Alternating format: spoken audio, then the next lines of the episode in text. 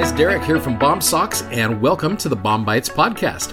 Hey, if you're new to BOM-BITES, it's a service from our company BOMSOCKS to help be a resource to use. You're studying along with the Come Follow Me curriculum for the Church of Jesus Christ of Latter day Saints. Hope you enjoy today's episode. So I want to take you to, they're not the warmest and fuzziest verses in the Psalms. I do want to take you to some warm and fuzzy verses by showing you what happens when life is not incredibly warm and fuzzy, and maybe when it is more overwhelming and anxious to us. So let me take you over to chapter 102 for a moment. In fact, it says here, a prayer of the afflicted when he is overwhelmed and poureth out his complaint before the Lord. Some of you are like, hey, that's me, right? We do that. We get overwhelmed, we get frustrated, and what do we do? We often complain to the Lord. Uh, look at these first 11 verses of 102.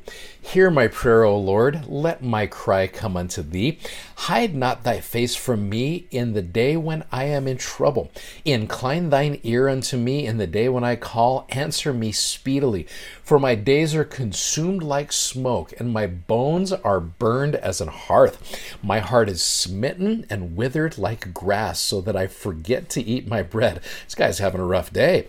By reason of the voice of my groaning, my bones cleave to my skin. I am like a pelican of the wilderness. That's kind of an interesting way of describing it. Uh, the footnote says vulture, like I'm a vulture in the wilderness.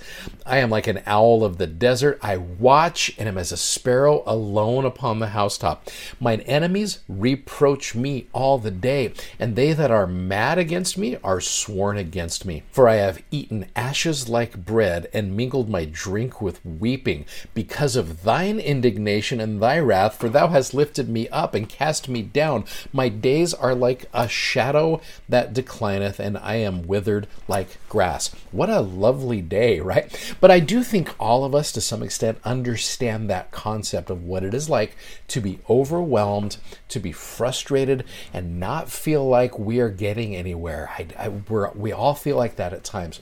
So in the Come Follow Me for this week, one of the things it says, it references these verses in Psalm 102. It says, Note how Psalm 102, 1 through 11 11 describes feelings of anxiety and isolation that often come during afflictions.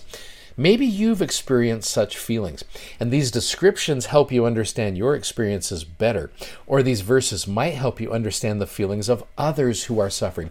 Maybe you are not the one who's going through those feelings, but other people are. And here's where you can empathize with them and be like, yeah, I totally understand what it feels like to feel that isolation, to feel that overwhelmed nature. And it is difficult. I get that. I've felt it.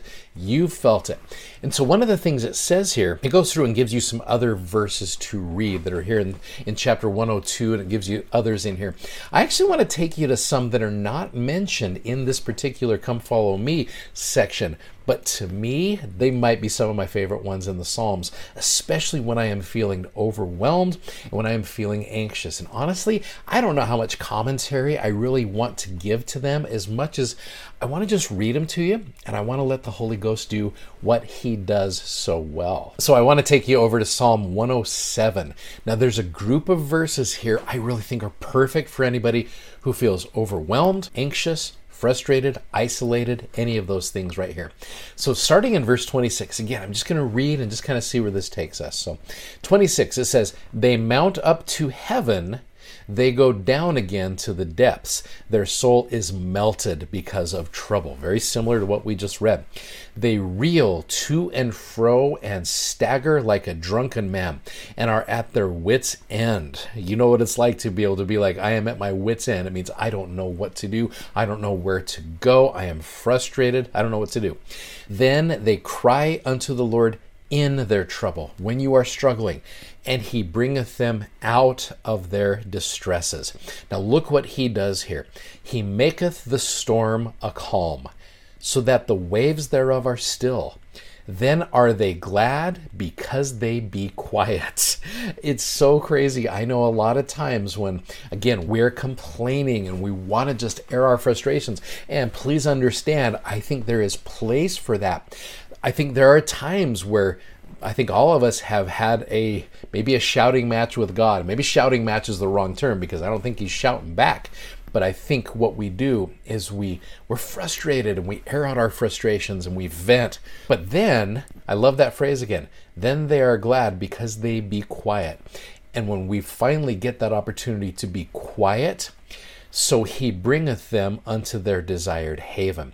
Oftentimes, it is very, very difficult to be able to go to that desired haven when we are yelling and screaming. When we get to that point when we are quiet, I think then we get to that haven, that safe place. Oh, that men would praise the Lord for his goodness and for his wonderful works to the children of men. I think, and we're going to talk more about this later in the week, you know, the Psalms are all about showing praise to the Lord. And so when we finally take a minute and we stop the complaining, complaining, I get it, we do it all the time. And I think there is some.